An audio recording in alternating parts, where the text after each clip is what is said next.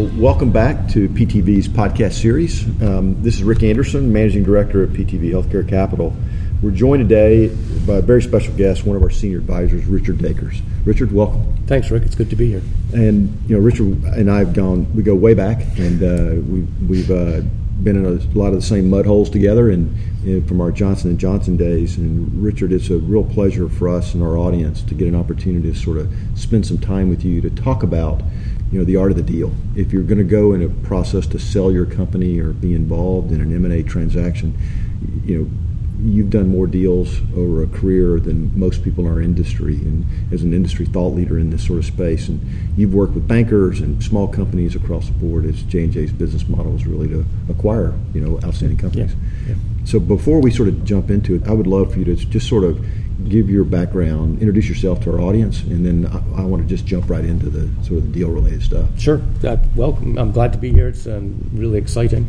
Um, so I, I, was with J and J for 33 years. Um, the last 17 of which essentially was all in business development, mergers and acquisitions, and, uh, and, and essentially got into that by almost mistake. When we started Ethicon Endosurgery in the early 90s, we looked to make an acquisition, and nobody had done, an, uh, any, there was no business development department and so I, I had identified a target and was asked to go figure out how to make that deal happen. And never got away from it uh, after that, and ultimately was the VP of Business Development for the medical device sector for J and J, uh, and then was with you at Cordis for a little while when we were trying to figure out what to do next, and uh, laterally was at, at Orthoclinical Diagnostics uh, in the, in the diagnostics group there, and then I retired from J and J and actually ended up spending a couple of years at West Health, which is a very interesting not-for-profit entity based on the West Coast, where I was in charge of business development, strategic planning, and uh, actually was the president of a, a spin-out that we did there called the Center for Medical Interoperability. Yeah, Richard, your your career as not not just a, as a business development person, but as a business leader, and uh, one of the hallmarks of, of your leadership is sort of the great range that you have. To, you're comfortable in the big boardroom, and you're also comfortable with a startup company CEO, and I think that's for me personally having a chance to work directly with you. You know, to me that was such a, such a huge asset. Um, Richard, I want to just jump right into this and sure. get your to talk with our audience.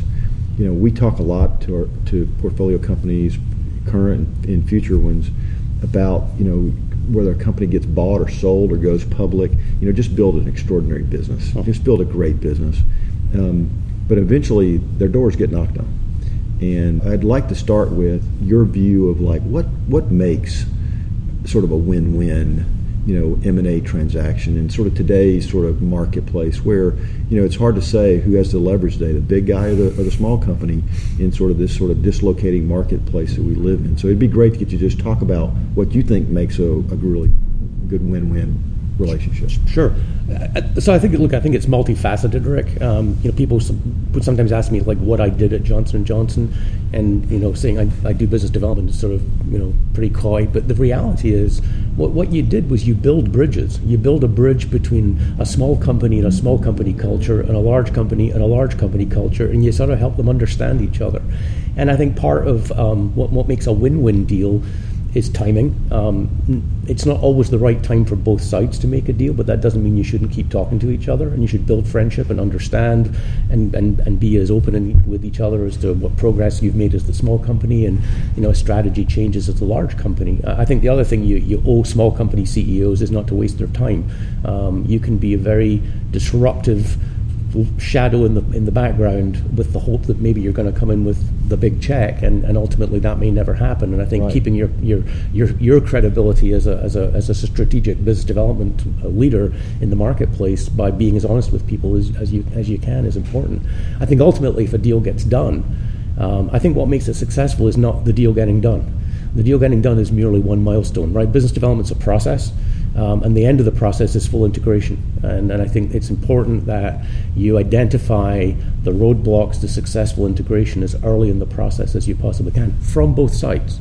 And that's everything from having an integration leader from the acquiring company appointed as early as possible so they can get fully immersed in the diligence to understand what it is you're actually taking on and know what capability gaps you're going to have to plug, what new capabilities you're going to have to build because you're not going to inherit them. And I think from the from the from the, the, the selling company CEO side, it's it's truly being a partner in that process, right? Business development is not a game, it's not a sport, it's not a win-lose competition, it's a process. And if you're prepared to harness yourself to it, I think everybody can can, can do well and everybody can walk away with their, their heads held high and be, be realistic that you would do it again with each other. And I think that was one of the things I always tried to, to instill in with my team and with, with companies we were working with was, you know, I want to make sure that they would be prepared to, to work with us again. Yeah, and Richard, I mean, I, I know that's I know that's absolutely the fact. And you've seen a lot of deals. You've seen some that have gone well and some that haven't gone well. Can, when when when a small company is acquired by a big company, what, are there some characteristics or, or, sort of markers that you looked for that you knew that this transaction, the, tr- the actual transaction, the integration was going to go well? What were those? Some of the things that made a deal go well. So I think so. If again, you know, you describe it as a process. I think when when if you've got a new CEO that's never done this before, it can be a little intimidating because you, generally you're sitting across the table from a team of people, most of whom will have done it more than once, and you're sitting across from professionals, essentially business development acquirers, if you like. I think once the once the CEO and the, and his team get clear that this is a process and it's not about fighting each other, it's about both trying to achieve the goal of consummating the deal in a successful transition. That to me was something we worked very hard on very early. Um, it, it, is, it can be very disruptive to a small company to have a large company trample all over you for three or four days and doing the, doing weeks, months in some cases, doing the necessary diligence to get a deal done. And I think if you don't build that trust, um, early, it becomes it becomes difficult, it becomes combative in some cases. And I think those are those are telling signs. I think if a if a team if a if a management team is um, not open with you, is not potentially honest with you, those things come out, and it just builds mistrust. And I think right. both sides need to be to be open to, with each other. And I think you have to be candid with people about what you can and can't do. Managing expectations is is very important as well. Richard, you, you mentioned about because I know that's true that you know, when we showed up was an army, right? And we had done more than one transaction. And a lot of times we were across the table from a 37, 38, 39 year old CEO that's never done that before. Yeah, yeah. What advice would you give that CEO when that meeting actually happens? What, in other words, yeah. is it banker relationships? Is it having sort of business development experts you have access to? What would, what advice would you give them to help them in that sort of interaction? Yeah, yeah. I think I think I think there's some there's some advantages to all of that support. I mean, if you've never done it before, and yeah, your responsibility is to your investors and shareholders to get the best value return that you can get, then if you're committed to selling a company and there's a company out there that looks like they really want to buy it, trying to understand that process. I think um, using bankers is perfectly legitimate. Uh, I think you have to remember that they also have a role to play, a role to play in, in creating relationships. Most of the bankers that would be involved in these kinds of deals are known to us as well as the strategics because we work with them in different ways. We don't usually hire bankers for small deals because we don't really need them, um, but we know them all, and I think that we have reputations and, and, and relationships to, to maintain there as well. So that's the, that's one aspect of it. I think honestly. Um, hiring a law firm that knows what they're doing uh, there's, there's nothing actually more worrying to me than walking in and finding that you've got the guy's brother's cousin who's a real estate attorney who's going to act as the general counsel for the deal. That is actually terrifying. Right. Um, I think if you, if, you, if you really are harnessed to the process, go spend the money and get somebody that actually knows what they're doing because they will help you as their client through this, what sometimes feels onerous and torturous process. And Richard, I mean, can we unpack that just a little bit more? Because sure. behind that small company CEO is normally a group of investors. Mm-hmm um, that have maybe varying expectations, mm-hmm. right? Mm-hmm. What what's the role? Again, the CEO's role, that small company CEO, standing with a foot in both camps, trying to build a relationship with you, trying to maintain his relationship with his board, and that sometimes that's a pressure cooker for yep. the CEO. Yeah. How did how did you how did you and your team deal with helping that CEO sort of think that through? And any advice you might give that CEO about how to deal with that sort of pressure? So, so uh, that's like nine things just went through my head at once there.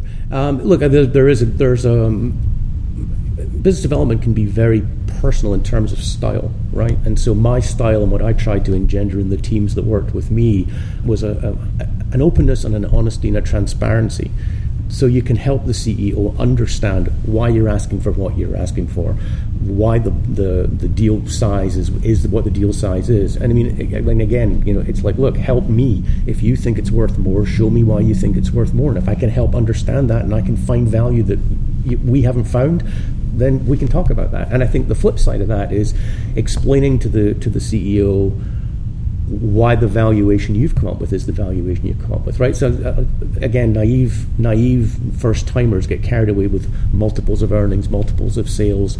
That's not how strategics value businesses, right? They do a ten-year discounted cash flow with a residual value. They build a standalone case. They build a premium based on what value they can create, and they split it with you. They're not going to give you all, but they're going to give you some of it. Right. And if you can help them understand that they've missed some value, I mean, I remember a, a, a deal we did where somebody had a very high expectation versus what we believed the, the property was worth. And it turned out they viewed it as a platform technology with multiple applications beyond the application that we were interested in buying. And so we ended up splitting the deal by buying the application and licensing all the other rights back so the person could go build a whole bunch of different companies if they chose to do that. Yeah. So I think that uh, trying to understand what's really driving the deal is, is, is important and then helping the CEO you know, manage the board. Um, sometimes it's difficult because sometimes people just have an expectation of value that's not realistic. And right. I think understanding that value gap and looking for ways to bridge it that are constructive is good. And if you can't get there, shaking hands and being friends is, is nothing wrong with that.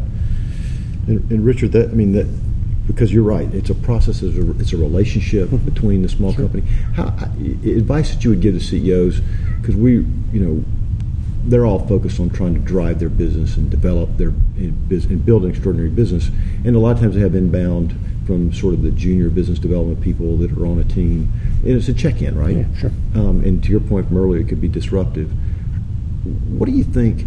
When should a CEO, if the company's not for sale and they're focused on it, but we know that there's strategic interest, mm-hmm. what's the role of the CEO? In terms of interacting with the strategic in your mind? Is it business unit leader to business unit CEO to business unit leader? Is it CEO to business development leader? Because when you get when you showed up, there was a deal that was already a lot of times we'd already made the decision yeah. that we're interested in this property. And we want to do some work. But there is this sort of constant contact yep. that goes back and forth between companies. Any guidance you could sort of give to to CEOs about that, the appropriate level of yeah? I, I think so. That's that's a, that's a good question. I think it's probably one of those things that you've got to sort of gauge by the tone of the conversation. If you've got an analyst or a manager calling you every three weeks for an update, you know, that's probably a waste of time. Um, if it's a legitimate sort of, hey, we'd like to sit down, understand where you are, and then we'll come back to you in three or six months and see if you made that milestone or if you've got anything to update us, I think that's fine. I think you've got to watch particularly in large, diverse companies, and J and J is not the only one, obviously. Uh, you got to watch that you understand the dynamics of what's really going on because you can waste a lot of time talking to people when there isn't a deal to get done. And I think sometimes you have to just cut that off and say, right. "Look, I'm sorry, I don't have time for this anymore. If you've got an interest in talking to us, you know, let me know." And, and I think you've got go to run be, your business. Yeah, yeah, and go about your business and maintain the relationship. Maintain the relationship. And I've heard you say this, Richard, over and over. Companies are bought, not sold. and uh, you know, and we we're firm believers in that as yeah. well. That that if you build a great business, people will come knocking. Sure. Whether it be the public markets sure. or the or you know or big strategic buyers. Absolutely. And sometimes we worry a little bit that both CEOs and investors, to a large degree, believe that you know you can build a little bit of value and then the strategic and then go sell the company um, we, we've yet to see that as yeah. as a success strategy, and I'm sure you would agree with yeah, that. no, absolutely. I think you know every every um, CEO that I've worked with and, and boards that I'm on today. I mean, the, the constant conversation is driving the growing concern to the to the to the to the success of the enterprise. You have to be prepared to run them like the real company's going to go public. Right. Um, and if somebody comes along and says, "Please don't do that. We'd like to acquire you," then there's a trade-off discussion that you can have that's real.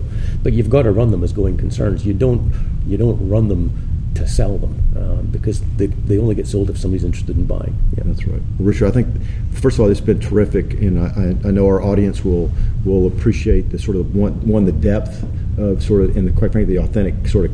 Um, you know the way that you talk about it is in a in the real world. It's not theoretical. It's a it's the way things get done. And I, I personally appreciate that sort of clarity, and I'm sure our audience, both our listening audience and our CEOs, will appreciate that.